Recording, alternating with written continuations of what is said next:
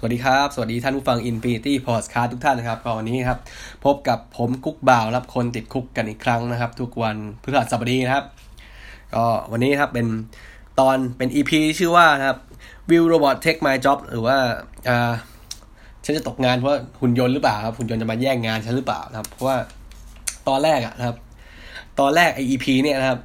ผมวางแผนไว้นะครับ จะเป็น EP เกี่ยวกับเรื่องไอ Cooking A to C นะครับ หรือว่า Cooking A to Z อะก็คือประมาณว่าจะหาคำศัพท์นะครับคำศัพท์ที่พบบ่อยๆนะครับในวงการอาหารนะครับ ในวงการการทำอาหารพวกนี้แล้วก็มามาคุยกันนะครับอธิบายกันว่าคำนี้คืออะไรคืออะไรคืออะไร แล้วผมก็หาคำอะไรหาข้อมูลไว้เรียบร้อยแล้ว แต่ปรากฏว่านะครับเมื่อคืนนะครับ ตอนนี้ผมทำงานอยู่นะ แล้วก็ไอ้ Facebook notification มันก็เด้งเตือนมาติ้งครับ ขึ้นมาว่าเพื่อนผมคนหนึ่งไปโพสต์วิดีโอบนไทม์ไลน์ผมนะครับว่า ก็เนี่ย โพสต์ประมาณว่ามันเป็นวิดีโอเกี่ยวกับออีกไม่กี่ปีนะน่าจะปีหน้านะมีบริษัทบริษัทหนึ่งครับเขาจะขายนะครับทำการขายหุ่นยนต์ วางจำหน่ายหุ่นยนต์ที่สามารถทำอาหารได้นะครับ ก็คือเป็นเป็นหุ่นยนต์ที่ทำอาหารได้แล้วก็อยู่ในบ้านนะคือคล้ายเป็นคล้ายเป็นเป็นเชฟส่วนตัวให้เราในบ้านอะไรประมาณนี้ครับ ก็คือไอ้เพื่อนผมคนนี้มันก็เป็นคนที่ประมาณว่าจะ เป็นคนที่ทำอาหารไม่ค่อยเป็นนะ คือทำของง่ายๆอะทำแบบเออทำอะไรก็ทำไม่ได้อะครับ ก็เป็นคนที่ไม่ค่อยได้เข้าครัวแล้วก็ตอนนี้ก็อยู่ที่อยู่ที่นิวซีแลนด์นะไปไปเรียนต่ออยู่นะครับเวลามันจะทำทำอาหารอะไรมันก็จะมาอ่ามามาปรึกษาผมตลอดว่า เนี่ยที่มันมันไม่มีอุปกรณ์เหมือนไทยครับมันไม่มีผลไม้อันนี้เหมือนไทยเหมือนไทยนะครับ สามารถใช้อะไรแทนได้อะไรประมาณนี้ครับ ก็เพื่อนผมคนนี้ก็โพสต์วิดีโอนี้ขึ้นมาครับบนไทม์ไลน์ผมนะครับ ผมก็เข้าไปดูก็ปรากฏว่าเป็นวิดีโอที่ผมเคยดูมาแล้วแหละ สักพักหนึ่งใครไม่รู้เอามา reupload ใหม่นะครับ ก็เป็นทั่วไปครับ ในเนื้อหาก็เป็นตัวอย่างนะครับตัวอย่าง ดูจากรูปน่าจะไม่ใช่เป็นหุ่นยนต์ตัวจริงนะน่าเป็นเป็นการ render render กราฟิกขึ้นมามากกว่านะครับ เป็นตัวอย่างนะครับ คือเป็นเป็นหุ่นยนต์ที่อยู่ในบ้านเรานะครับ มีแขนสองแขนนะครับ ก็หุ่นยนต์ตัวนี้สามารถเรียนรู้ได้นะว่าเมนูนี้นะครับทำยังไง โดยใช้วิธีการ motion sensor จากจากจากกุ๊กหรือว่าจากเชฟจริง ๆ นะครับว่าเมนูนี้ใส่อะไรใส่อะไรใส่อะไรครับ แล้วก็ใส่ตอนไหนใส่ความร้อนเท่าไหร่อะไรมานี้ครับ แล้วก็เป็นอาหารเสร็จให้เราออกมารับประทานหนึ่งมื้อครับ ทีนี้ ผมก็เออ ก็คิดดูมันก็น่าสนใจนะ เพราะว่าช่วงก่อนหน้านี้ครับ ประมาณสักอาทิตย์สองอาทิตย์ที่แล้วนะสองสัปดาห์ที่แล้วนะครับ มันมีข่าวมาข่าวหนึ่งครับ ก็คือ เป็นข่าวของนายอีลอนมัสก์แหละนะครับอีลอนมัสก์กับอ่ามาร์คซักเคอร์เบิร์กนะครับมาร์คซักเคอร์เบิร์กของ Facebook ซีอีโอของ Facebook ใช่ไหมแล้วก็อีลอนมัสก์ที่ผมเคยพูดไปนะครับอีลอนมัสก์อีลอนมัสก์ที่เป็นซีอีโอของเทสลากับกับอ่าสเปซเอ็กนะครับ คือมันมีข่าวนะครับ ค่อนข้างจะดังมากนะครับ ในต่างประเทศก็คือว่า มีการมีการสอบสวนว่า Facebook เนี่ยทำข้อมูลรั่วไหลไปนะครับ เป็นประมาณห้าสิบล้านบัญชีประมาณนี้ครับ ก็คือเป็นทำข้อมูลส่วนตัวของผู้ใช้เนี่ยรั่วไหลออกไปนะครับ โดยนะครับ โดยเมื่อทำการทำการสืบทำการวิเคราะห์ไปก็ปรากฏว่ามันเกิดจาก API เมื่อนานมาแล้วนะครับ API คือเป็นเป็น เป็นคล้ายๆเขาเรียกว่าไงนะถ้าอธิบายทางก็คือเป็นเป็นส่วนเชื่อมต่อนะเป็นส่วนเชื่อมต่อที่ที่แอปของ Facebook เนี่ยขอเรานะครับ ขออนุญาตเราสมมุติว่าเราเรา จะเปิดใช้เขาเรียกว่าอะไรนะ third party app ใช่ไหมของ Facebook เนี่ย สมมุติว่าถ้าใครเคยใช้แอปอะไรเดียแอปแอปแอปแอปแอปที่เราใช้กันบ่อยๆ อย่างเช่นไอ้นี่ก็ได้อะ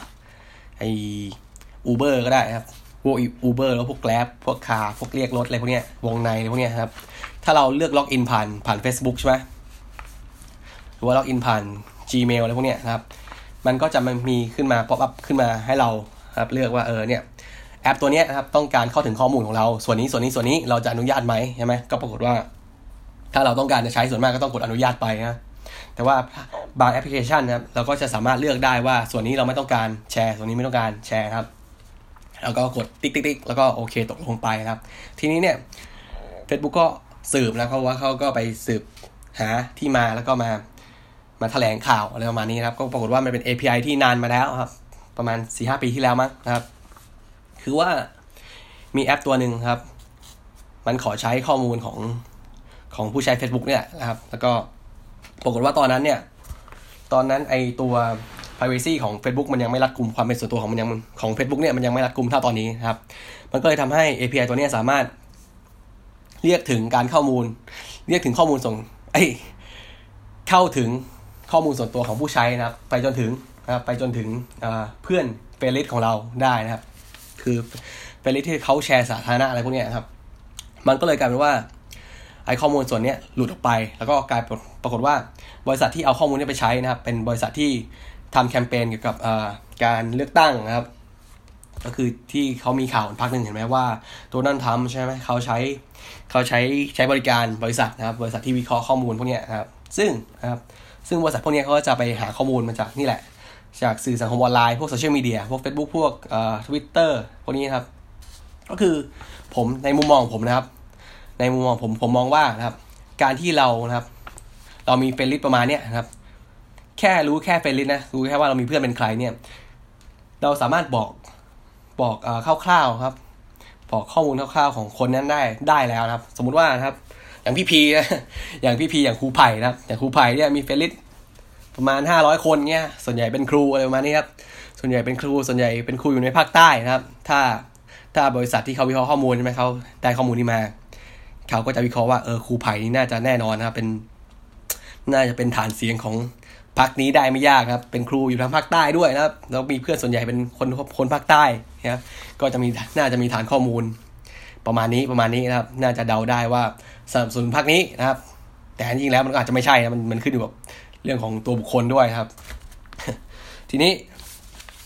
บริษัทเนี้ยก็เอาข้อมูลเนี่ยส่วนเนี้ยที่ที่เขามีนะครับไปไปทำแคมเปญไปสร้างแผนนะครับ สร้างแผนในการหาเสียงจนทำให้ลูกค้าของเขาเนี่ย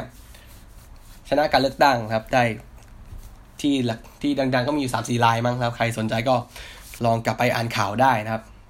ทีนี้พอเป็นประเด็นขึ้นมาครับ ก็ปรากฏว่านายอีลอนมัสก์เนี่ยกับกับ มาร์คซักเกอร์เบิร์กเนี่ยก็มีแง่งกันมาอยู่แล้วนะครับ คือเขามีปูมหลังกันมาแล้วคู่นี้นะคือเขาไม่ถูกกันถ้าใครใครตามข่าวนะครับก็คือว่าฝั่งฝั่งมาร์คมาร์คซักเกอร์เบิร์กของของ Facebook เนี่ยเขาเป็นคนที่สนับสนุน AI นะครับสนับสนุนการพัฒนาครับ AI หรือว่าเขาเรียกว่า ปัญญาประดิษฐ์นะครับ ปัญญาประดิษฐ์หรือว่าคล้ายๆว่าถ้าอธิบายเป็นภาษาที่เข้าใจง่ายคือเป็นยังไงเดียเป็นหุ่นยนต์ว่าเป็นระบบคอมพิวเตอร์ที่สามารถ คิดเองได้นะครับคิดเองได้เรียนรู้เองได้ มีความรู้สึกนึกคิด แต่ว่าปัจจุบันต้องบอกก่อนนะว่า ปัจจุบันเนี้ยนะครับไอเทคโนโลยีของเราเนี่ยยังไม่ยังไปไม่ถึงจุดนั้นครับ เท่าที่เท่าที่เราเปิดเผยหรือว่าเขาเท่าที่เขาเปิดเผยมานะครับ เรายังไปไม่ถึงจุดนั้นนะครับ เรายังขาดอยู่หลายหลายอย่างนะครับ ส่วน AI ที่เราเห็นเห็นกันทุกวันนี้ทั่วทั่วไปก็คือเป็นเป็น AI ที่ทำงานในวงแคบนะครับ ก็อย่างเช่นเอ่ออย่างเช่นรถยนต์ไร้คนขับนะครับ หรือว่าพวกเอ่อยังไงอะ ไออัลฟาโกนะครับมันอัลฟาโกวันก่อนที่เป็น AI ที่สามารถเล่นเล่นโกะนะครับโกะหรือว่าหมากกระดานเนี่ย แข่ง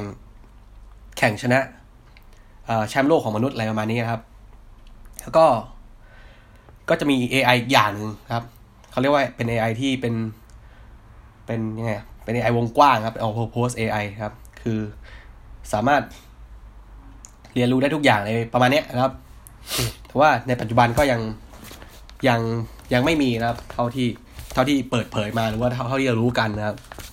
ทีนี้เนี่ยฝั่งมาร์คซักเบิร์กก็เป็นฝ่ายที่สนับสนุนนะครับสนับสนุน AI เพราะเขาว่า AI เนี่ยสามารถทำให้มนุษยชาติเนี่ยสามารถก้าวหน้าสามารถพัฒนาไปได้มากกว่านี้นะครับ ส่วนฝั่งอีลอนมัสเนี่ย เอาจริงไอคนไอทีที่ระดับโลกครับ ก็จะมีแบ่งเป็นสองฝั่งแล้วแหละนะครับ ส่วนฝั่งของอีลอนมัสหรือว่าฝั่งที่ สนับสนุนให้มีการควบคุมนะครับสนับสนุนให้มีการควบคุม AI คือให้คอยจับตาดูว่าเกรงว่า AI เนี่ยจะเป็นอันตรายต่อมนุษยชาตินะครับ ก็คือเขาคิดประมาณว่าเออ AI เนี่ยถ้าเกิด AI มันมันมีความรู้สึกนึกคิดขึ้นมาจริง ๆ นะครับ คือมันสามารถคิดเองได้นะครับจนถึงจุดหนึ่งเนี่ยมันจะ มันจะเราไม่รู้เลยว่ามันมันคิดอะไรอยู่นะมันสามารถเอ่อถ้าดูถ้าพูดแบบคนดูหนังมากมากๆแล้วอาจจะพูดว่าเออกลัว AI ประมาณนี้ประมาณว่าเอออาจจะ หนังเรื่องอะไรวะที Terminator คนเหล็กนะครับ คนเหล็ก ก็คือเป็น Skynet อะไรพวกนี้นะก็คือว่า Matrix อะไรพวกนี้นะครับหนังเรื่อง Matrix ก็คือประมาณว่า AI เนี่ย พอมันมีความรู้สึกนึกของตัวเองใช่ไหมมันก็ประมวลผลปุ๊บปุ๊บปุ๊บปุ๊บปรากฏว่า AI ประมวลผลได้ว่า สิ่งที่เป็นภัยคุกคามต่อโลกใบนี้ หรือว่าต่อมนุษยชาติเนี่ยก็คือตัวมนุษย์เองเพราะว่ามนุษย์เนี่ย มนุษย์เนี่ยมีนิสัยชอบทำลายตัวเองประมาณนี้ครับ เพราะฉะนั้นทางที่ดีที่สุดในการรักษาโลกใบนี้เอาไว้ก็คือจำไอ้กำจัดมนุษย์นะครับ อะไรประมาณนี้ ซึ่งอันนี้เป็นแนวคิดของของของหนังนะครับ ซึ่ง แต่ว่าฝั่งเนี่ยฝั่งอีลอนมัสก์เขาก็อีลอนมัสก์เขาก็บอกว่า คือเขาก็เถียงกันมาดุเดือดเขาน่าจะดุเดือดเลยนะครับ ก็คืออีลอนมัสก็พูดค่อนข้างแรงครับบอกว่าเอ่อมาร์คซักเคอร์เบิร์กอะไม่รู้อะไรเกี่ยวกับ AI หรอกคือประมาณว่า ไม่ใช่ไม่เขาพูดว่าเออความรู้ทางด้าน AI ของของมาร์คซักเคอร์เบิร์กยัง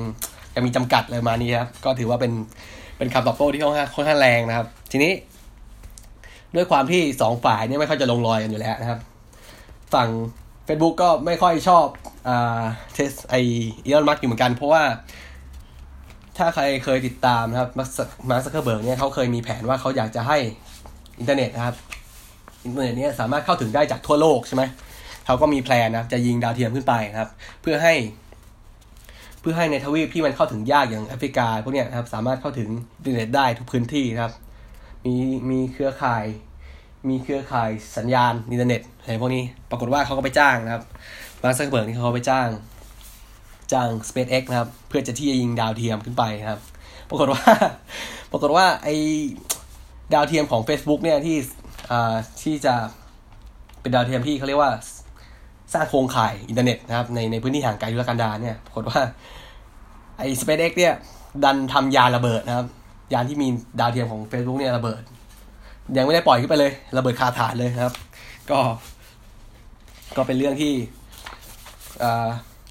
มีประเด็นกันมาแต่ปานก่อนนะครับ ก็เลยเขาคู่นี้ก็ไม่ค่อยจะถูกกันเท่าไหร่นะครับ ทีนี้นะครับ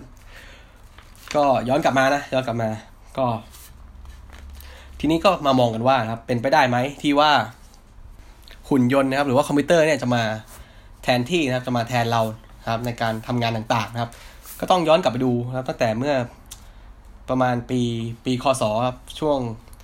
ช่วงคริสตศตวรรษที่สิบเจ็ดสิบแปดนะครับ ช่วงปลายปลายปลายปลายคริสตศตวรรษที่สิบเจ็ดครับ ก็คือเมื่อก่อนเนี่ยครับอุตสาหกรรมการทอผ้าเนี่ยเขาใช้แรงงานคนใช่ไหมข้อทีนี้ก็มีการพัฒนาขึ้นมาครับพัฒนาเกิดขึ้น มีการ สร้างเครื่องมือครับสร้างเครื่องจักรที่สามารถทำให้ทอผ้าได้เร็วขึ้นนะครับหลังจากนั้นก็มีการเครื่องจักรไอ้น้ำนะครับทำให้ตอนหลังเนี่ยนะครับช่วงหลังเนี่ยอุตสาหกรรมการทอผ้าเนี่ยแทบจะไม่ต้องใช้แรงงานคนเลยนะครับทำให้ช่วงนั้นก็มีการต่อต้านครับ มีการต่อต้านมีการประท้วงกันบ้างครับ เล็กน้อยนะครับ แต่ว่าสุดท้ายนะครับ สุดท้ายเนี่ยการที่มีเรียกว่ามีเครื่องจักรมาทำงานแทนคนนะครับ มันก็ มันก็มีแรงงานบางส่วนนะครับที่ต้องตกงานไป แต่ว่าเอาข้อจริงแล้วนะครับ มันก็ทำให้เกิดทำให้เกิดเขาเรียกว่าเกิดการ มีงานใหม่ๆ เกิดขึ้นนะครับ มีงานมีงานใหม่ๆเกิดขึ้น เดี๋ยวจะขอขอพูดรายละเอียดส่วนนี้ในในช่วงหลังๆนะครับ ทีนี้นะครับก็ต้องอย้อนกลับไปดูนะครับว่าการใช้เทคโนโลยีว่าใช้เครื่องจักรมาแทนที่มนุษย์เนี่ยมัน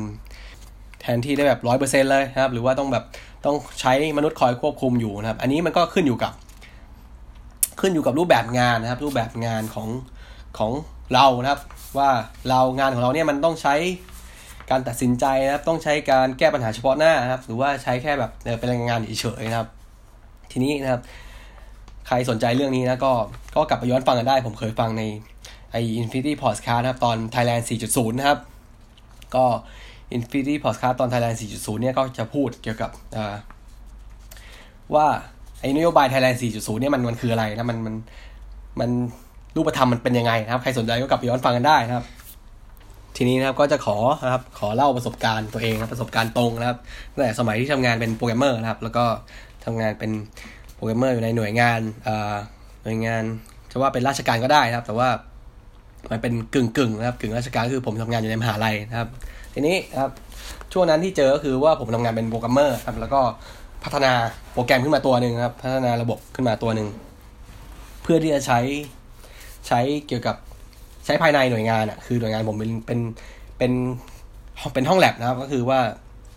ต้องการสร้างงานขึ้นขึ้นมาชิ้นหนึ่งแล้วก็เพื่อที่จะให้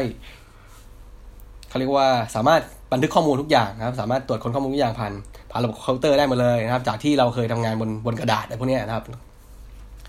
แล้วก็ตอนนั้นก็ คือต้องขอเล่าก่อนนะว่าตอนแรกผมผมจบมาใช่ไหมผมจบมาผมก็ไปเป็นทหารนะครับไปเป็นทหารเกณฑ์อยู่หกเดือนนะครับ สมัครไปแล้วก็พอปลดออกมาก็ไปทำงานเอกชนนะครับทำงานบริษัทเอกชนอยู่ไม่นานหรอกประมาณสักสี่ห้าเดือนมั้งครับ ก็อยู่ต่างจังหวัดไงตอนนั้นแบบไม่ไหวครับ ไม่ชอบแล้วไม่ชอบกรุงเทพภูมิแพ้กรุงเทพแล้วกลับไปอยู่บ้านนะครับ ก็หางานครับก็หางานก็ปรากฏว่าไปได้ที่ที่ที่มหาลัยที่ผมเคยเรียนมาครับ ทีนี้นะครับก็เนื้อหางานก็ประมาณนี้ครับเขียนระบบขึ้นมาระบบหนึ่งเพื่อที่จะ support นะครับโดยลดการใช้กระดาษประมาณนี้คือทั่วๆไปอะเหมือนกับเขียนโปรแกรมปกติโปรแกรมหนึ่งครับ ทีนี้เนี่ยผมก็มีปัญหาครับตอนทำงานเนี่ยก็มีปัญหาคือว่า การที่เราจะออกหนังสือนะครับ ออกหนังสือแจ้งผลอะไรประมาณนี้ครับ แจ้งผลการตรวจวิเคราะห์เนี่ยให้กับลูกค้านะครับ ซึ่งลูกค้าในหน่วยงานของผมในในหน่วยงานผมเนี่ยส่วนมากจะเป็นเอกชนครับ เอกชนก็จะมาส่งมาส่งตัวอย่างมาวิเคราะห์ที่หน่วยงาน แล้วก็เราก็จะพอวิเคราะห์เสร็จก็จะพิมพ์รายงานนะครับ แล้วก็ส่งส่งรายงานเนี่ยออกไปครับให้ให้ลูกค้าหรือว่าลูกค้ามารับเอามารับอะไรมาเนี่ยครับ ซึ่งทีนี้การพิมพ์รายงานมันก็ต้องมีมีเลขหนังสือใช่ไหมเลขหนังสือราชการอะไรพวกเนี้ยครับ ซึ่งซึ่งการที่เราเป็นคนจบใหม่ฮะตอนนั้นผมจบใหม่ไฟแรงมากครับจบใหม่ไฟแรงก็เคยทำงาน เคยทำงานเอกชนมาใช่ไหมพอเรามาเจอระบบของราชการโอ้แบบ มัน มันขัดใจไปทุกอย่างอะครับ คือแบบเมาส์เสียตัวหนึ่งครับ คือแบบ เออ คุณคิดว่าถ้าเกิดคุณทำงานเนี่ย เมาส์เสียตัวหนึ่งคุณทำไงใช่ไหมซื้อใหม่ครับ ซื้อใหม่เอาบินมาไปเบิกจบครับ ปรากฏว่า เมาส์เสียตัวหนึงในในหน่วยงานราชการเนี่ยโอ้โหเป็นอะไรที่แบบวุ่นวายมากอะ คือถ้าคุณไม่มีของ ถ้าคุณไม่มีของที่เรียกว่าของของที่แบบมาเปลี่ยนใช้ได้อะของที่มีสำรองไว้มาเปลี่ยนใช้ได้นะคุณต้องรอแบบ เออไอเขาเรียกอะไรนะ ทำเรื่องทำเรื่องจัดซื้ออะจัดซื้อเมาส์ใหม่ อันเดียวอะคือแบบงานไม่เดินงงานมันไม่เดินแล้วก็ต้องมาแบบ เออครับ เสียเวลาคือหน่วยงานหน่วยงานข้างนอกเนี่ยพวกร้านค้าต่างๆ ที่เป็น เอกชนที่มาติดต่อเขาก็เขาก็จะไม่ค่อยนี่แหละ ไม่ค่อยแบบ อยากดีลงานกับราชการเท่าไหร่เพราะว่ามันวุ่นวายมันเสียเวลาครับ เงินก็ได้ช้าแล้วบางทีก็แบบขั้นตอนนู่นนี่เยอะแยะครับ นี่ก็ขอบ่นนะไม่มีอะไรไม่ค่อยเกี่ยวเท่าไหร่ครับ ทีนี้ มันก็จะมีปัญหาอยู่อย่างหนึ่งคือว่าทีนี้เนี่ยทางทางหน่วยงานใหญ่ของผมนะครับ ก็คือคณะใช่ไหมคือหน่วยของผมเนี่ยอยู่ภายใต้คณะอีกทีหนึ่งครับ คณะเนี่ยเขาต้องการเขามีไอเดียปิ้งปังขึ้นมานะครับเขาต้องการที่จะลดภาระนะครับ ต้องการที่จะลดภาระงานของของเจ้าหน้าที่ฝ่ายสารบัญนะครับ ก็คือคนที่ดูแลเอกสารอะไรพวกเนี้ยนะครับ คือเขาต้องการให้การออกเลขหนังสือเนี่ยเมื่อก่อนเนี่ยครับเมื่อก่อนการออกเลขหนังสือราชการเนี่ยต้องไปไปจองเลขนะครับ เป็นเรื่องที่ตลกมากเลย แต่ว่าปัจจุบันก็น่าจะพัฒนาขึ้นแล้วนะ ผมไม่แน่ใจเหมือนกันนะครับ คือต้องไปจองเลขครับ คือสมมติถ้าเป็นหน่วยงานแยกย่อยออกไปนะครับ คุณก็ต้องอาจจะล็อกเลขไว้แหละนะครับหนึ่งถึงร้อยสมมติว่าผมอยู่ในงานนี้ผมล็อกเลขล็อกเลขไว้หนึ่งถึงร้อยใช่ไหมไอคนที่มาขอเลขหนังสือเนี่ยที่ที่หน่วยงานใหญ่เนี่ยเขาจะรู้ว่าไอหนึ่งร้อยเนี่ยห้ามใช้นะครับ เพราะว่าหน่วยผมเนี่ยล็อกไว้แล้วครับ ให้คุณใช้หนึ่งร้อยหนึ่งขึ้นไปครับหนึ่งร้อยเอ็ดขึ้นไป แล้วก็อาจจะมีหน่วยงานอื่นก็ขอล็อกเลขไว้นะครับ ก็จะก็จะมาขอเป็นล็อตๆไปประมาณนี้ครับ ทีนี้นะครับทางคณะเขาก็เกิดไอเดียปิ้งขึ้นมาครับเอออยากให้ อยากให้มันเป็น real-time อะอยากให้มันเขาเรียกว่าอะไรนะ อยากให้มันไม่ต้องแบบคนที่อยากได้เลขหนังสือไม่ต้องเดิน ไม่ต้องเดินมาจากที่นี่นะครับ ไม่ต้องมาลงชื่อนะครับ เอาเข้าไประบบออนไลน์แล้วขอเลขได้เลยนะครับ ประมาณนี้ปุ๊บฟังดูเหมือนจะดีนะครับ ฟังดูเหมือนจะดี ปัญหามันมาปรากฏว่าพอ พอเอาใช้จริงนะปรากฏว่า โอ้โหมันวุ่นวายมาก เพราะว่า คือ การขอเนี่ยไอตอนขั้นตอนการขอเนี่ยมันมันไม่ยากหรอกครับ คุณมี username password อันหนึงนะครับคุณเป็นของคนของหน่วยงานนี้ คุณมีคุณมี username password ละคุณมี account ละคุณเข้าไปครับ ขอเลขที่ครับ ก็เข้าไปกรอกข้อมูลแหละครับ กรอกข้อมูลว่าจากหน่วยงานไหนครับ ส่งไปที่ไหนครับ แล้วก็ชื่อหนังสืออะไรครับ หัวข้อหนังสือคร่าวๆอะไรประมาณนี้นะครับ ก็พิมพ์เข้าไปปุ๊บปุ๊บปุ๊บปุ๊บปุ๊บแล้วก็เราจะได้เลขมาอันหนึ่งนะครับ โอ้โห ฟังดูเหมือนจะดี แต่โอ้โห ปรากฏว่านะครับ เมื่อคุณได้เลขหนังสือมาแล้วนะครับ คุณต้องนะครับ คุณต้องทำการอัปโหลดไฟล์หนังสือตัวนั้นเข้าไป เพื่อที่จะสามารถสืบคนย้อนหลังได้นะครับเออฟังดูเหมือนจะดีใช่ไหมเออสามารถ คุณสามารถคนอื่นสามารถสืบคนย้อนหลังได้ว่าหนังสือเล่มเนี้ย ไอ้ไอ้หนังสือฉบับเนี้ยหนังสือราชการที่ออกไปเนี่ยมันมันเป็นหนังสือเกี่ยวกับอะไรเนื้อหา มีอะไรก็คือว่า สามารถเข้าถึงได้หมดครับแต่ว่าปรากฏว่า มันก็มีมีเรื่องตลกอีกคือว่านะครับ ไอเนี่ย ไอหนังสือหนังสือราชการฉบับที่เราต้องต้องอัปโหลดขึ้นไปเนี่ยครับเขาเขากำหนดไว้ว่านะครับเขาคือใครไม่รู้แหละนะครับ เป็นระดับผู้บริหารแหละนะครับหรือว่าคนเขียนโปรแกรมโปรแกรมนี้ผมก็ไม่รู้นะเขาก็ระบุไว้ว่า เมื่อคุณได้เลขหนังสือมาแล้วนะครับ คุณต้องนะครับ พิมพ์รายละเอียด นิดหน่อยโอเคแหละ ชื่อหนังสือนะครับ เนื้อหาคร่าวๆนะครับ ทีเด็ดคือคุณต้องอัปโหลดไฟล์นะครับอัปโหลดไฟล์ไฟล์หนังสือฉบับนี้ขึ้นไปนะครับฟังดูเหมือนจะไม่ยากนะครับ ปรากฏว่าบังคับว่าต้องเป็นไฟล์ PDF นะครับบังคับว่าต้องเป็นไฟล์ PDF แล้วก็บังคับว่าต้องเป็นไฟล์ที่สแกนมานะครับ คุณไม่สามารถอัปโหลดไฟล์ PDF ที่ที่ที่สั่งปริ้นจากไฟล์ไฟล์ Word ไฟล์ Excel อะไรได้ คุณต้อง คุณต้องปริ้นกระดาษแผ่นนั้นออกมาก่อนนะครับ คุณต้องปริ้นหนังสือฉบับนั้นออกมาก่อนนะครับ คุณต้องเซ็นให้เรียบร้อยครับ มีคนลงชื่อ คนลงนามเรียบร้อยครับปุ๊บ แล้วคุณก็ทำการสแกนนะครับ สแกนไอ้หนังสือราชการฉบับนั้น ย้อนกลับขึ้นไปโอ้โห แทนที่แบบมันจะง่ายกว่าเดิมอะ มันกลายเป็นเพิ่มขั้นตอนไงใช่ไหมซึ่งแบบเออ คิดไปคิดมามันก็ไม่รู้ว่าจะช่วยลดพลังงานหรือว่าเพิ่มพลังงานกันแน่นะครับทีนี้ อันนี้มันก็เป็นเป็นพูดถึงเรื่องการเอาเทคโนโลยีมาใช้นะครับ เทคโนโลยีมาใช้ อาจจะเกี่ยวข้องบ้าง ไม่ไม่มากก็น้อยนะ คือขอบ่นไปแล้วกันครับ ทีนี้นะครับไอการเอาเทคโนโลยีเทคโนโลยีมาใช้เนี่ย ถ้าเกิดในวงการโปรแกรมเมอร์นะครับ ในวงการการเขียนโปรแกรมเนี่ยครับ มันจะมีอยู่ช่วงหนึ่งประมาณสักสามสามสี่ปีที่แล้ว สมัยที่ผมยังทำงานทำงานเขียนโปรแกรมอยู่นะครับ เขาก็จะมีข่าวนะว่ามีมีบริษัทนะครับทางฝั่ง ฝั่งอเมริกาเนี่ยครับ ฝั่งอเมริกาเขาทำการไล่ออกนะครับ ไล่ออก senior programmer คนหนึ่งนะครับ เป็นโปรแกรมเมอร์ระดับซีเนียร์คนหนึ่งเพราะว่านะปรากฏว่านายคนเนี้ยนะมาทำงานนะครับ แต่ว่าเขาไม่ได้เขาไม่ได้ทำงานเองนะครับ คือเขาใช้เขาใช้วิธีการซับคอนแทคนะครับก็คือว่าเขาไปจ้างต่อนะครับ จ้างช่วงต่อสมมติว่าสมมติว่าบริษัทนะครับ ผมอยู่บริษัท Infinity Podcast นะครับ Infinity Podcast สั่งผมมาครับ ให้งานผมมาชิ้นหนึ่งให้เขียนโปรแกรมเกี่ยวกับเนี่ยการทำอาหารใช่ไหมทีนี้ผมก็รู้แหละ โอเค ผมเงินเดือนแปดหมื่นสมมติผมเงินเดือนแปดหมื่นใช่ไหมผมขี้เกียจนะครับผมขี้เกียจผมทำไงครับ แต่ผมรู้แหล้วว่า ผมรู้แหล้วว่าโปรแกรมตัวนี้ต้องทำงานยังไงครับ ผมรู้ว่าโปรแกรมตัวนี้ทำงานยังไง ผมรู้แต่ผมขี้เกียจเขียนเอง ผมทำไงครับ ผมก็ไปหานะครับ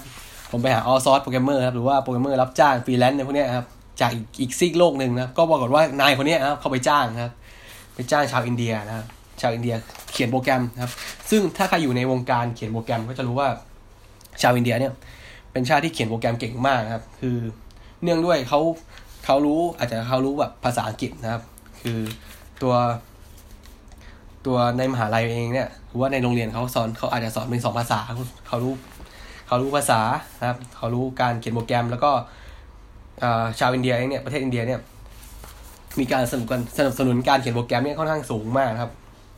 แล้วก็เพราะว่ามันเป็นงานที่สามารถพัฒนาชีวิตคุณไปอีกขั้นหนึ่งได้นะครับ คุณสามารถเรียนที่ไหนก็ได้ประมาณนี้ครับ ทีนี้นายคนนี้เขาก็ฉลาดใช่ไหมสมมติเขาเงินเดือนแปดหมื่นปุ๊บเขาก็ไปจ้างนะครับ จ้างอ่าไปจ้างอาจจะเป็นนักศึกษานะครับนักศึกษาว่าเป็นฟรีแลนซ์ชาวอินเดียนะเขียนโปรแกรมให้เขานะครับเขาก็กำหนด deadline ไปนะครับกำหนด deadline ว่าจะส่งให้เขาวันนี้วันนี้วันนี้นะครับ ซึ่ง ซึ่งก็อาจจะ deadline ก่อนก่อน deadline เองประมาณ week หนึ่งอะไรประมาณนี้นะครับเขาก็ไปจ้างจ้างในราคาที่ถูกกว่าครับ อาจจะจ้างสักหมื่นสองหมื่นซึ่งก็เยอะละสำหรับโปรแกรมเมอร์มือใหม่นะครับ เหมือนกันนะครับ มันก็มีอยู่บ้างก็คือ ก็เคยเห็นโมเดลนี้ในในในบริษัทใหญ่ๆในไทยเหมือนกันก็คือว่าคุณเป็น senior programmer แล้วเงินเดือนสูงแล้วนะครับ ไม่ทำเองไปจ้างนักศึกษานะครับ ไปจ้างนักศึกษาให้เขียนให้แล้วก็โอเค เอาโค้ดมา ดูเช็คเช็คถ้าใช้งานได้ก็เอาโค้ดเนี่ยไปส่งนะครับ ซึ่งก็เป็นประเด็นประเด็นทางทางจรรยาบรรณอยู่พักหนึ่งกันนะครับ เรื่องเรื่องจ้างจ้างเขียนโปรแกรมอะไรพวกพวกนี้นะครับ ซึ่งทีนี้มันทำให้เราเห็นว่า เออนะครับ มันทำให้เราเห็นว่า บางครั้งเนี่ยงานเนี่ยมัน ไม่จำเป็นต้องทำงานที่ที่ออฟฟิศก็ได้นะครับเหมือนอย่างงานผมตอนนั้นเนี่ย งานเขียนงานเขียนโปรแกรมเนี่ยเป็นงานที่แบบเขาเรียกว่าถ้าคุณคิดไม่ออกนะ ถ้าคุณคิดไม่ออกต่อให้คุณแบบคิดให้ตายยังไงอะแบบเค้นเค้นเค้นแล้วเค้นอีกนะมันก็ยังคิดไม่ออกนะคุณต้องแบบเออไปพักผ่อนก่อนนะครับ ต้อง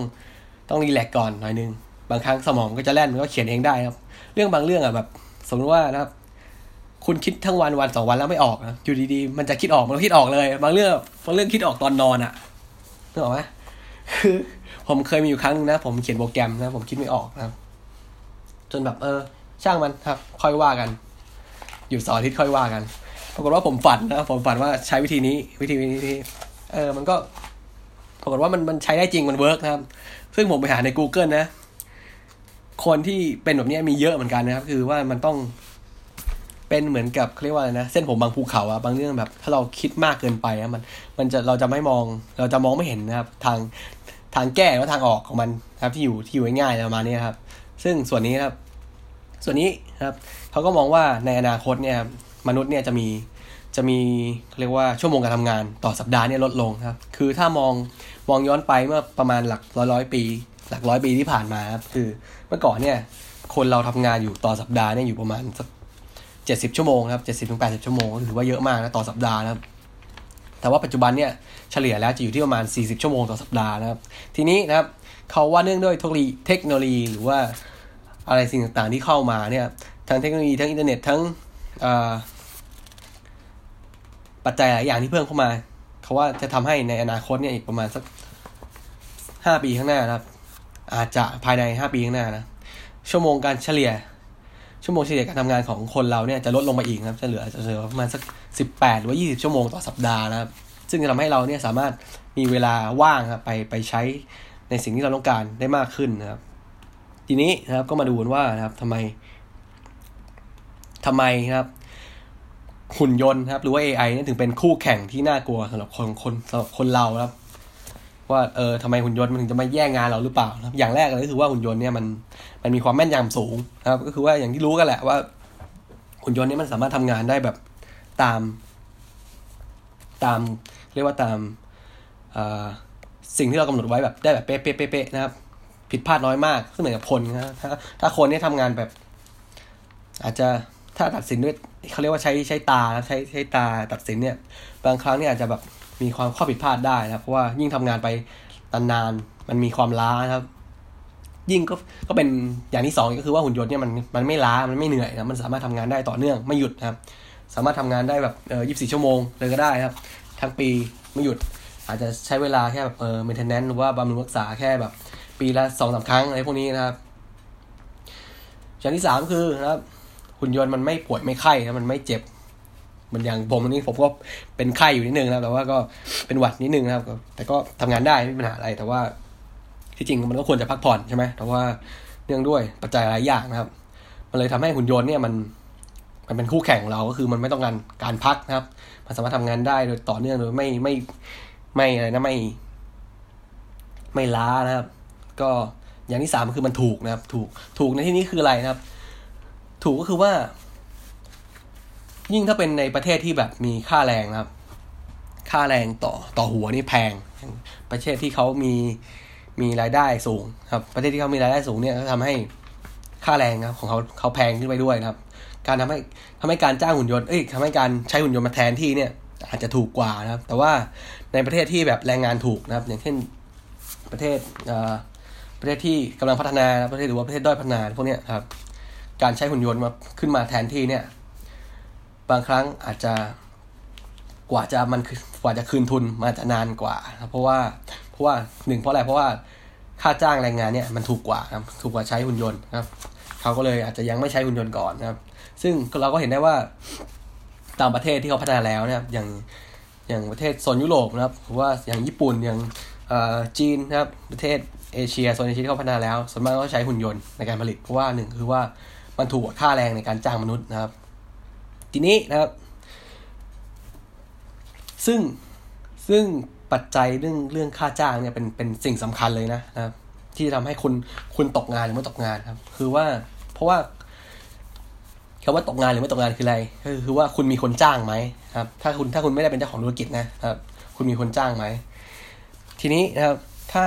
คนจ้างนะหรือว่านายจ้างคุณเนี่ยเขามองเห็นแล้วว่าเออ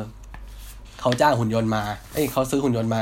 มาติดตั้งระบบเนี่ยเขา implement หุ่นยนต์ขึ้นมาระบบหนึ่งเขาจะได้อะไรคุ้มทุนมากกว่าจ้างคุณหรือเปล่านะครับ ถ้าเขามองแล้วเพราว่า เออเขาเขามองแล้วมันคุ้มทุนกว่านะครับ คุณก็เตรียมตัวกระป๋องไปได้เลยนะครับ ซึ่งมันก็เป็นปัจจัยสำคัญคือนายจ้างนี่แหละนะครับ ว่าคุณจะตกงานเมื่อไหร่นะครับ ทีนี้ครับ ถ้าในมุมมองของอาชีพกุ๊กหรือว่าอาชีพเชฟหรือว่าอาชีพทำอาหารนะครับ เออ ผมขอเล่าหนังเรื่องหนึงก่อน ออกขอออกออกนอกเรื่องไปหน่อยนึงนะคือมันจะมีหนังอยู่เรื่องหนึงครับผมตอนแรกผมก็นึกผมผมจำผมจำฉากคร่าวๆได้แต่ว่าผมนึกไม่ออก ผมก็เลยไป Google หานะจนหาจนเจอครับคือคือเป็นหนังอยู่เรื่องหนึ่งชื่อเรื่องว่าเอ่อมอร์แกนนะครับหนังชื่อเรื่องว่ามอร์แกนฉายเมื่อปี 2016 นะครับ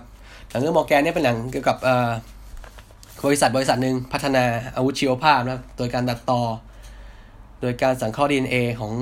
ของสิ่งมีชีวิตขึ้นมาเป็นคนนี่แหละครับ เพื่อจะให้เป็นเรียกว่าเครื่องจักรสังหารอะไรประมาณเนี้ยครับ ก็คือเป็นเป็นเป็นคนที่มีแข็งแรงครับ มีการเรียนรู้ได้รวดเร็วฝั่ง AI เข้าไปประมาณนี้ครับ ซึ่งมีอยู่ท่อนหนึ่งที่ผมดูแล้วผม เออจำได้ก็คือว่าในในทีมเนี่ยครับ ในทีมที่เขาวิจัยวิจัยมอร์แกนขึ้นมาเนี่ยน้องมอร์แกนน้องมอร์แกนคือเป็นเป็นเนี่ยนะครับเป็นเป็น เป็นสัตว์ DNA ที่เขาสังเคราะห์ขึ้นมาเขาสร้างขึ้นมาครับเขาว่า มีคนหนึ่งเป็นอาชีพเชฟนะครับเป็นเชฟอยู่ในในทีมของเขาเนี่ย คือทีมเนี่ยเขาทำงานอยู่นอกเมืองนะครับ เป็นป่าอยู่ในโซนส่วนตัวอะไรมาเนี่ยครับ ทีนี้เขาว่าเขาว่าเนี่ยครั้งแรกที่เขาเห็น เห็นไอหุ่นยนต์ตัวเนี้ยนะครับไอมอร์แกนตัวเนี้ยเขาก็โอเค มันก็ไม่ได้มีอะไรน่ากลัวครับ แต่ว่า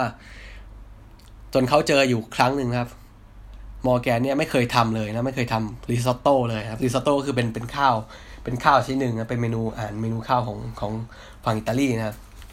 เป็นข้าวข้าวข้าวริซอตโต้คือเป็นเป็นข้าวข้าวผัดบ้านเรานะครับ แต่ว่าริซอตโต้เนี่ยเอ่อจะเป็นข้าวที่หุงนะครับว่าหุงแบบหุงไม่สุกมากหุงแค่พอสุกเอาเดนเต้นะครับ ซึ่งนะครับซึ่งนายคนนี้นายที่เป็นเชฟเขาบอกว่าเออ การทำ perfect risotto เนี่ยมันทำยากมากนะครับ ถ้าคนที่ไม่เคยทำมาก่อนนะครับ แต่นะมอร์แกนเนี่ยสามารถท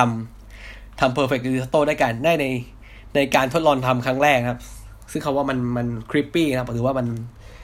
มันน่าขนลุกหน้าแบบมันคือหน้าทึ่งไปด้วยก็หน้าหน้าขนลุกไปด้วยนะครับในในเวลาเดียวกันครับคือคุณลองนึกภาพดูนะ การที่คุณมีหุ่นยนต์อยู่ในบ้านเนี่ยครับ แล้วก็คุณอยากกินนะครับ คุณอยากกินอาหารฝีมือแม่นะครับหุ่นยนตัวนี้มันดูแม่คุณทำนะครับ จนวันหนึ่งครับ วันหนึ่งที่แม่คุณจากไปแม่คุณไม่อยู่แล้วนะครับหุ่นยนตัวนี้สามารถทำอาหารแบบลดมือแม่ขึ้นมาได้ครับ ผมก็มองว่าเออมัน มันก็น่าจะเป็นอะไรที่แบบแปลกๆอยู่นะแบบเออหน้าแบบคลิปปี้เหมือนกันนะมันมันดูเขาเรียกว่าอะไรนะน่ากังวลใจมันก็โกนกระวายมันน่าหงุดหงิดเหมือนกันครับ ซึ่งนะครับ ถ้าในมุมมองของอาชีพ อาชีพกุ๊กอาชีพเชฟหรือว่าอาชีพคนทำอาหารนะครับ คือ ผมมองว่าผม ส่วนหนึ่งอะถ้าคุณมองดูในรอบตัวตอนนี้นะ แทบจะ แทบจะมีอาหารที่ทำผ่านจากเครื่องจักรนะแบบเยอะมากแล้วนะครับ ถ้าเอาร้านร้านสะดวกซื้อนะร้านสะดวกซื้อพวกเซเว่นพวกเอ่อแฟมิลี่มาร์ทพวกอะไรเนี่ยนะครับ ในห้างสรรพสินค้าเนี่ย พวกอาหารแช่เย็นนะอาหารแช่แข็งพวกเนี้ยครับ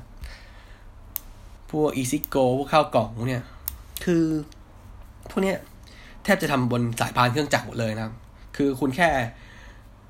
คุณแค่หาสูตรที่เหมาะสมมานะครับ ครั้งแรกแล้วก็คุณก็ป้อนข้อมูลลงไปนะครับหุ่นยนต์ตามสายพานก็จะผลิตตามตามข้อมูลที่มันได้รับมาใช่ไหมซึ่งก็นี่แหละนะครับ มันก็เป็นแบบ เออ ส่วนหนึ่งแหละ คุณไม่ต้องแบบเอาคนมาเจียวไข่นะ คุณไม่ได้เอาคนมาเจียวไข่ในลายผลิตสักหน่อยนะคุณไม่ได้เอาคนเอาคนมาเจียวไข่เอาคนหุงข้าวครับเอาคนมาตักข้าวใส่ใส่กล่องพลาสติก แล้วก็แรปสักหน่อยครับมันคือทั้งหมดนี้มันทำด้วยระบบอัตโนมัติทั้งหมดนะครับ ซึ่งถ้าจะถ้ากลัวว่าจะถูกแทนที่ไหมก็ไม่ต้องห่วงครับ คือส่วนหนึ่งมันมันแทนที่ไปแล้วนะครับ ผมมีเพื่อนใน Facebook คนหนึ่งนะครับ เขาเป็นเพื่อนที่เคยเรียนเรียนทำอาหารรุ่นเดียวผมนะครับ เขาก็โพสต์เกี่ยวกับเรื่องประมาณนี้เรื่องเกี่ยวกับเอ่อทัศนคติเกี่ยวกับการทำอาหารนะครับไอ้การ การซื้ออาหารสำเร็จรูปจากเนี่ยจากร้านอาหารสะดวกซื้อมากินนะครับ ซึ่งอาหารแช่เย็นเนี่ยอาหารแช่แข็งแล้วก็มาเวฟกินอะไรมาเนี่ยครับ ซึ่งเขาก็เขาอยากจะมีไบแอดนะคือเขาไม่ค่อยไม่ค่อยสนับสนุนนะครับ แต่ว่าเอาจริงแล้วนะครับถ้าให้พูดตรงๆนะผมเนี่ยเป็นคนที่กินอาหารพวกนี้บ่อยบ่อยมากครับเพราะว่าหนึ่งคือเราเลิกงานดึกแล้ว เลิกงานมาแล้วก็แบบโหจะให้มาแบบ มาหุงข้าวแล้วมาหุงข้าวมาทำกับข้าวอีกทีมันก็มันก็ไม่ไหวแล้วมันเหนื่อยแล้วนะครับเพราะว่า จะไปซื้อกับข้าวมา ซื้อกับข้าวตอนห้าทุ่มเที่ยงคืนมันก็มันก็หายากอยู่นะ แต่ว่าถ้าเกิด ถ้าเกิดผมไม่รีบมากส่วนมากผมจะแวะแวะกินข้าวแวะกินก๋วยเตี๋ยวแวะกินข้าวไก่ก่อนเลิกงานก่อนกลับบ้านอะไรมานี้ครับแต่ว่าถ้าแบบเออไม่ไหวจริงอยากกลับบ้านพักผ่อน ผมก็จะแวะซื้อเนี่ย พวกพวกข้าวแช่เย็นพวกข้าวสำเร็จรูปพวกนี้มาเวฟกินนะครับ ซึ่งนะครับเอาถ้าว่าตรงๆนะครับ ถ้าพูดกันแบบแบบไม่มีไม่มีไม่เอ็นเอียงนะ ผมมองว่า อาหารพวกนี้นะครับ มัน เรียกว่ามันอะไรนะมัน มันมีความแน่นอนของรสชาติมากกว่าร้านอาหารแบบข้างทางอีกอะครับ คือ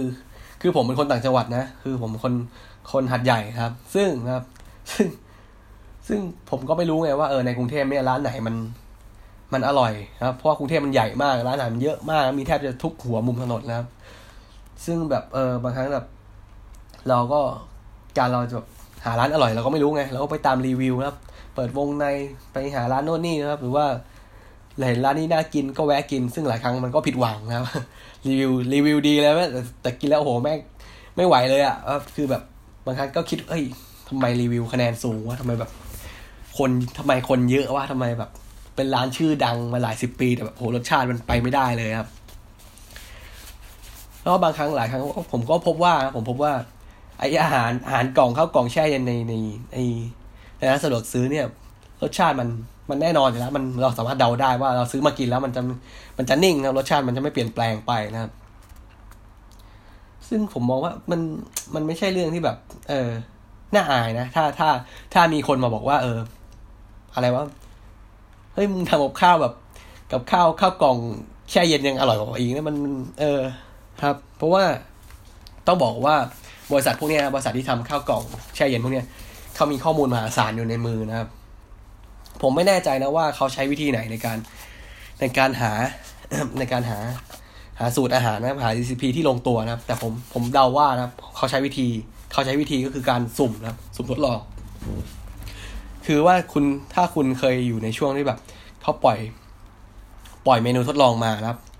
คืออาจจะยังไม่ขายจริงไงครับสมมติว่าโซนนี้นะครับ เอาเฉพาะในกรุงเทพก็พอนะครับ รุงเทพมีกี่เขตนะมีหลายสิบเขตมากเลยนะครับ คุณก็ทำอาหารมาสักสิบสูตรก็ได้นะครับสิบสูตรนะครับทำอาหารชิ้นเดียวกันสมมติว่าเป็นเป็นเป็นข้าวผัดปูนะครับข้าวผัดปูคุณทำมาสิบสูตร สูตรนี้ใส่ใส่นี้ใส่นี้ใส่นี้ใส่ต่างกัน ทีนี้คุณก็เอาสิบสูตรเนี่ยกระจายไปตามร้านของคุณนะครับสิบร้านในในยี่สิบเขตก็ได้นะครับสองเขตต่อหนึ่งสูตรประมาณนี้ทีนี้คุณก็จะพอรู้คร่าวๆว่า สูตรไหนที่มันขายดีนะครับคุณวางขายสักเดือนหนึ่งนะครับ คุณก็จะมีข้อมูลอยู่ในมือแล้วว่าเออสูตรนี้สูตรนี้มันขายดีไว้โซนนี้คนกลับมาซื้อซ้ำมากกว่า โซนนี้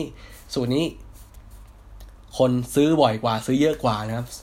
โซนนี้แบบไม่มีคนซื้อเลยเพราะมันไม่อร่อยหรือว่าคนซื้อน้อยอะไรประมาณนี้ครับ ซึ่งเขามีข้อมูลตรงนี้อยู่ในมือ เขาก็สามารถหาสูตรที่ดีที่สุดนะครับที่คือคำว่าดีที่สุด อาจจะไม่ได้หมายความว่าอร่อยที่สุดนะครับ คือมันสามารถถูกปากคนส่วนใหญ่นะครับ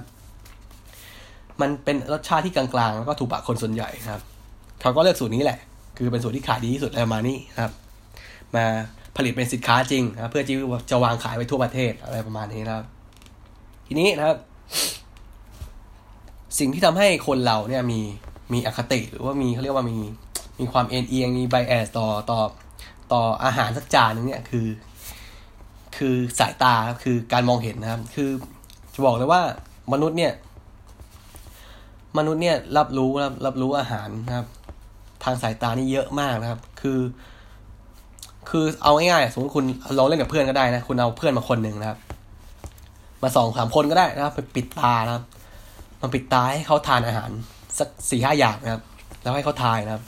คือไม่ให้มองเห็นนะ ให้ดมกลิ่นนะครับ ให้ชิมนะครับ ให้กินนะครับ ให้ให้ให้เขาทายว่าอาหารจานนี้คืออะไรนะครับ คือน้อยคนมากที่จะทายถูกนะครับ เพราะว่า อย่างอะไรอะอาหารอะอาหาร เอาจริงถ้าเป็นอาหารที่มันไม่ได้มีจุดเด่นมากครับ จุดเด่นแบบจุดเด่นแบบชัดเจนอะอย่างเช่นพวกอะไรนะผัดกะเพราเงี้ยพวกเนี้ยนะครับมันมันจะมีใบกะเพรา มีกลิ่นกะเพราเราจะรู้ใช่ไหมแต่ว่าถ้าเป็นอาหารที่แบบกลางๆอะอาหารพวกพันแนงพวกผัดเอ่อผัดเครื่องแกงพวกเอ่อ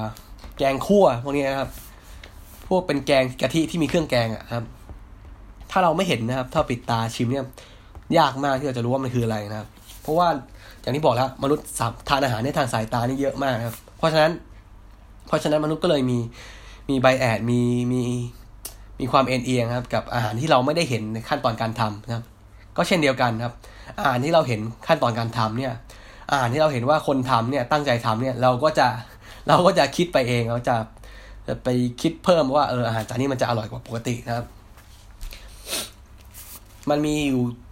คลิปหนึ่งผมเคยเห็นใน YouTube นะครับคือว่ามีมีคนอยู่กลุ่มหนึ่งครับเขาแกล้งคนนะเป็นเป็น เป็นเนี่ยเป็นเป็นเอ็กโปเป็น food expo นะครับ เป็นอ่างานแสดงอาหารประมาณนี้ครับเกี่ยวกับอาหารนะครับ คนกลุ่มนี้เขาไปเอาเอาอาหารฟาสต์ฟู้ดอะครับอาหารฟาสต์ฟู้ดพวกนักเก็ตไก่พวกแฮมเบอร์เกอร์พวกไก่ทอดอะไรพวกนี้นะครับ มานะครับมามาประกอบร่างใหม่นักเก็ตเขาหั่นเป็นชิ้นให้มันดูดูดีขึ้นใส่ผักเพิ่มไปนะครับ แล้วผักก็เป็นผักที่มาจาก จากร้านร้านฟาสต์ฟู้ดเหมือนกันนั่นแหละนะครับ ทีนี้เขาก็เอาเขาก็ไปทำเป็นเป็นบูธบูธหนึ่งขึ้นมาครับ แล้วก็ให้คนในให้คนในงานเนี่ยชิมนะครับ ให้คนในงานชิมแล้วเขาบอกว่าเนี่ยเป็นเป็นอาหารออร์แกนิกนะ เป็นอาหารที่แบบปรุงรสโดย โดยเชฟนะครับ คิดค้นสูตรเป็นอย่างดีนะครับ ปรากฏว่านะครับปรากฏว่า คนที่ชิมเนี่ยเขาก็เอออนะเขาก็ เออเออรสชาติดีมากเลยนะมาเนี่ยเออเอออไปตามไปตาม ไปตามสิ่งที่เขาได้ยินมาครับ อาหารมันก็เลยนอกจากรสชาติแล้วนะครับสตอรี่ของมันเรื่องราวของมันนะครับ หรือว่าสิ่งที่เราเห็นมันสามารถทำให้อาหารจานนั้นอร่อยได้อร่อยขึ้นมาได้ด้วยนะครับ ก็คืออย่างปัจจุบันเนี่ยผมก็จะสามารถเห็นร้านอาหารนะครับ ร้านอาหารหรือว่าร้านร้านอาหารห้องอาหารนะครับ หรือว่าเชฟครับ คนที่มีชื่อเสียงหน่อยนึงครับ ร้านอาหารที่กำลังต้องการจะ ไต่ระดับนะต้องการจะเป็นที่รู้จักนะครับ ก็จะสร้างสตอรี่ของเมนูขึ้นมานะครับ อย่างผัดไทยง่ายๆนะผัดไทยง่ายๆ คุณก็จะไปใส่ซอรี่ขึ้นไปครับผัดไทยต้องไงนะ ต้องเอ่อโอเค ต้องมีความแตกต่างครับหมูกรอบของเราต้องเป็นหมูกรอบที่แบบอบนะครับ ต้องซูวีหมูกรอบต้องเท่านั้นเท่านี้เท่านั้นเท่านี้ครับทำโดยการใช้อะไรนะ ขั้นตอนพิเศษกว่าปกตินะครับ ถ่ายคลิปมาให้ดูดูดีดูอะไรแบบนี้ครับ คือถือว่าเป็นการสร้างสตอรี่ให้ให้อาหารจานนั้นนะครับ ให้คนเนี่ยอยากชิมนะครับ ซึ่งมันก็ประสบความสำเร็จไง เพราะว่าคนเนี่ยบอกแล้วว่าคนเนี่ย สามารถประทับใจหรือว่าสามารถรับรู้อาหารเนี่ยผ่านทางสายตาได้เยอะมากนะครับ ซึ่งก็เลยเป็นเป็นอีกคนทางนึงนะครับ ในการในการที่จะสร้างแบบเออต้องการเขาเรียกว่านะสร้าง reach นะครับ สร้างการเข้าถึงแบบนี้ ใครที่สนใจทำใครที่ทำเกี่ยวกับ Facebook ad อยู่นะครับ ก็สามารถเอานะครับ เอาพวกนี้ครับเอา Data พวกนี้สามารถไปไปใช้ไปประยุกต์ได้ครับก็เพื่อนผมคนนึงก็เหมือนกันนะเขาทำเนี่ยเป็นเกี่ยวกับอินฟลูเอนเซอร์นะครับ เป็นอินฟลูเอนเซอร์เกี่ยวกับ YouTube Facebook อะไรพวกนี้นะเป็นคนดูแลนะ เป็นคนดูแลพวกพวกพวกอินฟลูเอนเซอร์อีกทีหนึ่ง คำว่าอินฟลูเอนเซอร์คืออะไรคือคนที่เขาน่าจะมีชื่อเสียงอยู่ระดับหนึ่งครับ คือเป็นคนที่บริษัทต่างๆ เนี่ยจะมาจ้างพวกเขาไปไปเป็นไปเป็นพรีเซนเตอร์ครับไปเป็น ไปเป็นคนโฆษณาให้สินค้าเขาครับ ส่วนเพื่อนผมนี่ก็ทำหน้าที่เป็นเรียกว่า เป็นคนจัดการนะเป็นคนจัดการให้ให้คนกลุ่มนี้ทีหนึ่งครับเป็นคอยดูครับ คอยดูว่า เออ ควรจะโฆษณาช่องทางไหนครับ ตอนไหนเวลาไหนประมาณนี้นะครับ ซึ่งถ้ามีโอกาสนะผมก็จะไปสัมภาษณ์เขานะครับ ให้ฟังแล้วกันนะครับ ทีนี้นะครับ ถามว่านะครับ แล้วงานทั่วไปล่ะงานทั่วไปที่ไม่ใช่งานทำอาหารนะครับ มีแนวโน้มที่จะตกงานมากไหมแทนที่ขนาดไหนนะครับ ซึ่งนะครับมันก็จะมีเว็บไซต์เว็บไซต์หนึ่งถ้าใครสนใจก็ไปลอง search ดูได้นะครับ ชื่อว่า search Google ดูได้นะครับ Will Robot Take My Job นะครับ ซึ่งจะขึ้นมาหลายเว็บไซต์เลยแหละสี่ห้าเว็บไซต์เป็นสิบสิบเลยก็ได้ครับ เขาก็จะเป็นเว็บไซต์ขึ้นมาแล้วก็ให้คุณกรอกข้อมูลครับว่า คุณทำอาชีพอะไรนะครับ แล้วก็เว็บไซต์นี้ก็จะมีขึ้นมา ขึ้นข้อมูลว่า เว็บไซต์ เอ้ยข้ออาชีพของคุณเนี่ย มีแนวโน้มที่จะถูกหุ่นยนต์นะครับ มีแนวโน้มถูกเครื่องจักรเนี่ยแทนที่กี่เปอร์เซ็นต์นะครับ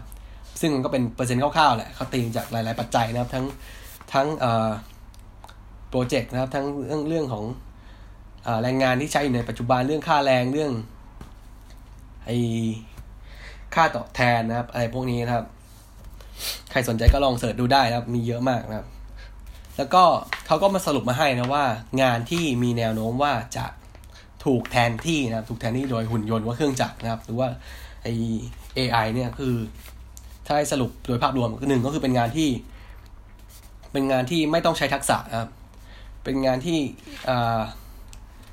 ไม่ต้องใช้ทักษะมากใช่ว่าไม่ต้องใช้ทักษะมากดีกว่านะครับ อาจจะเป็นงานรับออเดอร์ครับ งานรับออเดอร์อาหารนะครับ งานเช็คอินเช็คอินโรงแรมอะไรพวกนี้นะครับ แต่ว่างานเช็คอินโรงแรมเนี่ยถ้าถ้าถ้าเป็นโรงแรมใหญ่ๆนะครับ ก็ยังจะต้องผมมองว่ายังต้องใช้คนนะเพราะว่าคนเนี่ยมันเป็นมันเป็นสามารถแสดงแสดงท่าทางแสดงอาการนะครับ ว่าคุณยินดีต้อนรับอะไรประมาณนี้ครับ คุณเอ่อ ประทับใจอะคุณสามารถทำให้ลูกค้าประทับใจได้นะครับ ซึ่งต่างจากบางทีถ้าเป็นแบบโฮสโฮสเทลนะโฮสเทลหรือว่าผมเคยไปพัก Airbnb นะตอนที่ผมไปไปเที่ยวต่างประเทศใช่ไหมไปไปญี่ปุ่นนะครับ ถ้าเคยใครเคยจองห้องกับ Airbnb นะครับ ส่วนมากเขาใช้วิธีการ self self check-in ครับ self check-in หรือว่าใช้การเช็คอินด้วยตัวเองครับ ส่วนมากครับ ส่วนมากที่เจอก็คือว่า ผมจองไปวันนี้วันนี้ที่เมืองนี้เมืองนี้ห้องพักนี้ครับ พอใกล้ถึงเวลานะครับ ประมาณ วันสองวันก่อนเดินทางนะครับเขาก็จะส่งอีเมลว่าส่งข้อความมาหาเรานะครับเจ้าของห้องนะครับเขาจะส่งข้อความหรืออีเมลมาหาเราประมาณว่า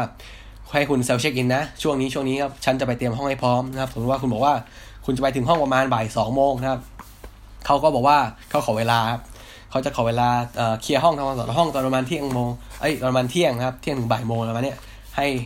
ให้พยายามไปหลังหลังบ่ายโมงอะไรเนี่ยครับแล้วก็ check self check-in ก็คือเขาจะบอกว่าเขาจะใส่กุญแจไว้นะครับที่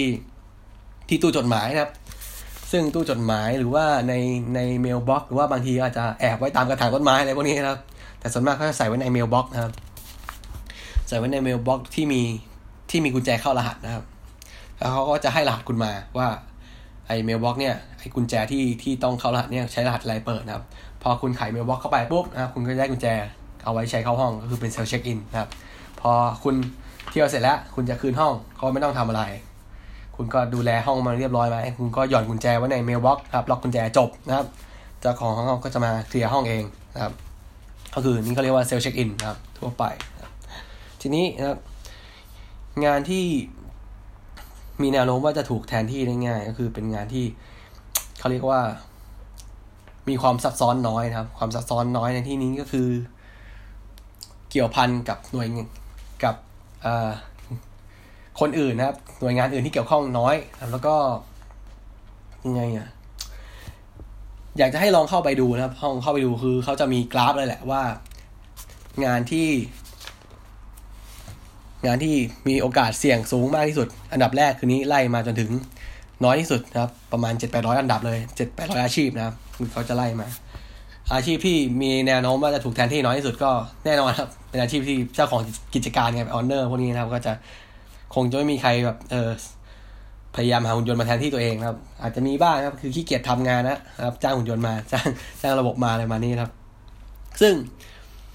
คือมันก็เป็นไปตามไอ้นี่แหละ เป็นไปตามความซับซ้อนหรือว่าความอีกอย่างที่มีที่มีเปอร์เซ็นต์ปัจจัยเกี่ยวกับแนวโน้มสูงมากคือ เป็นงานที่ต้องใช้ความเขาเรียกว่าความ ความรู้สึกส่วนตัวครับ สูงครับ อย่างเช่น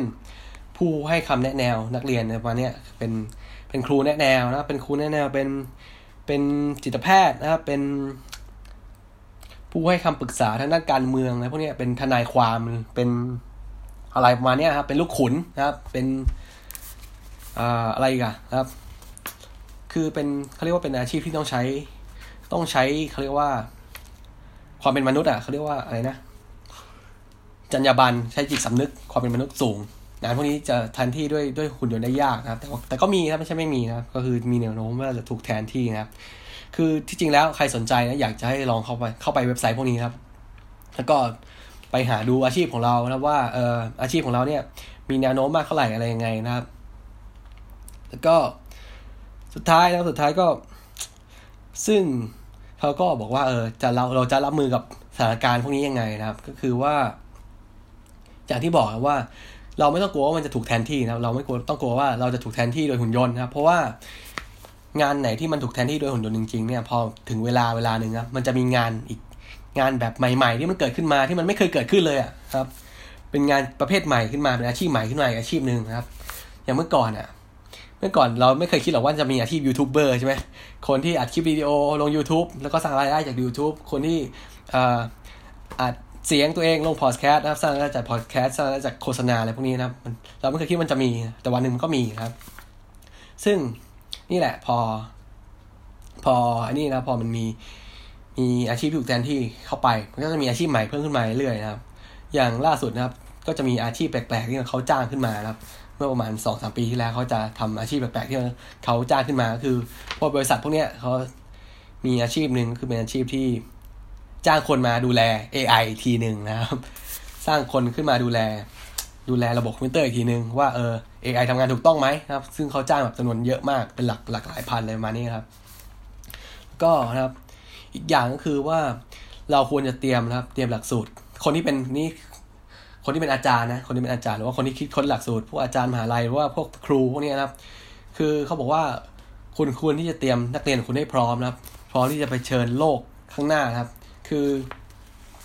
เอาอย่างอาชีพที่ผมเคยทำนะโปรแกรมเมอร์นะครับ คุณเรียนมาสี่ปีในมหาลัยนะ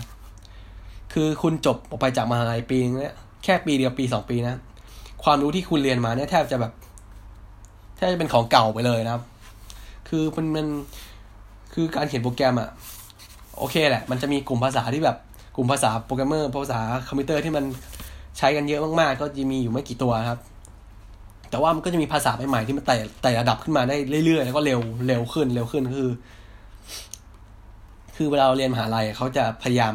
ให้เราเรียนรู้ภาษาเก่าๆเพื่อเข้าใจโครงสร้างก่อนนะครับ แล้วก็ปูพื้นไปเป็นภาษาใหม่ๆนะครับว่าเอ่อภาษาใหม่ๆพวกเนี้ยมันมี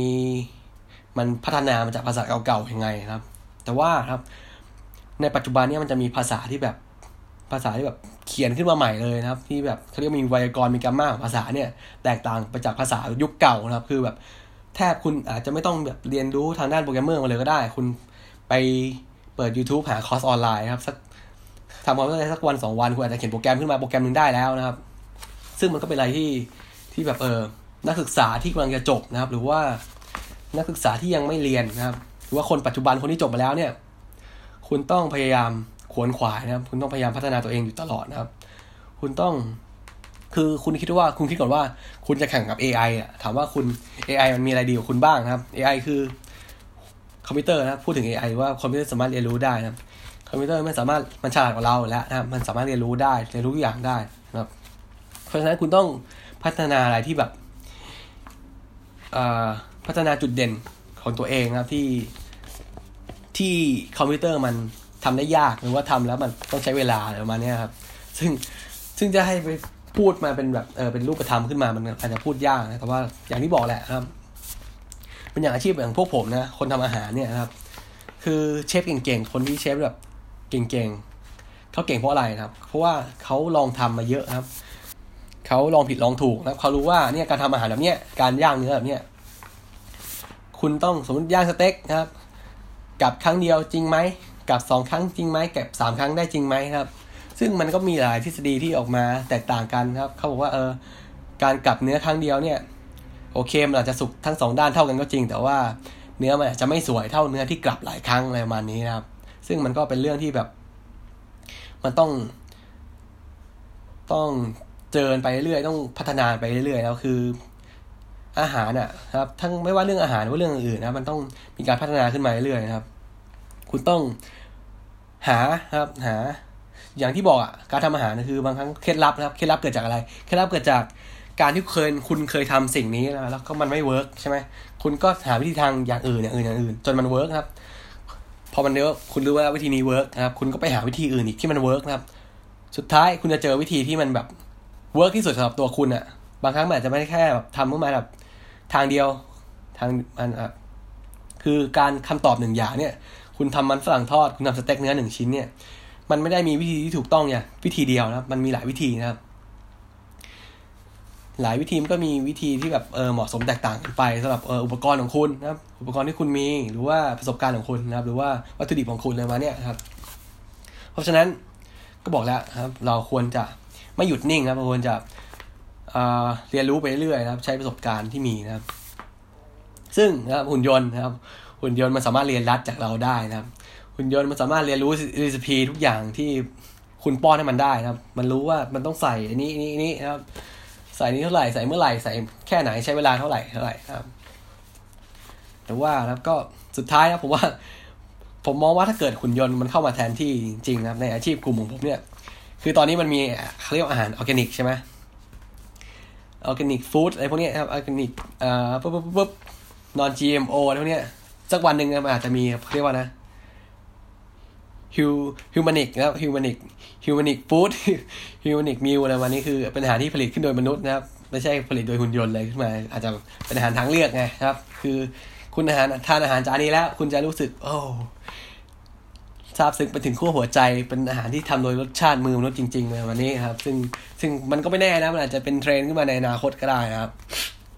ก็ครับสำหรับวันนี้ครับ คนติดคุกก็นะครับ ขอนะครับ ขอลาท่านผู้ฟังทุกท่านก็ขอขอบคุณทุกท่านนะครับที่ฟังนะครับ คนติดคุกตอนวิวโรบอทเทคไมจ็อบครับว่าฉันจะว่าหุ่นยนต์จะแย่งงานฉันไหมเนี่ยนะครับ ตอนนี้ก็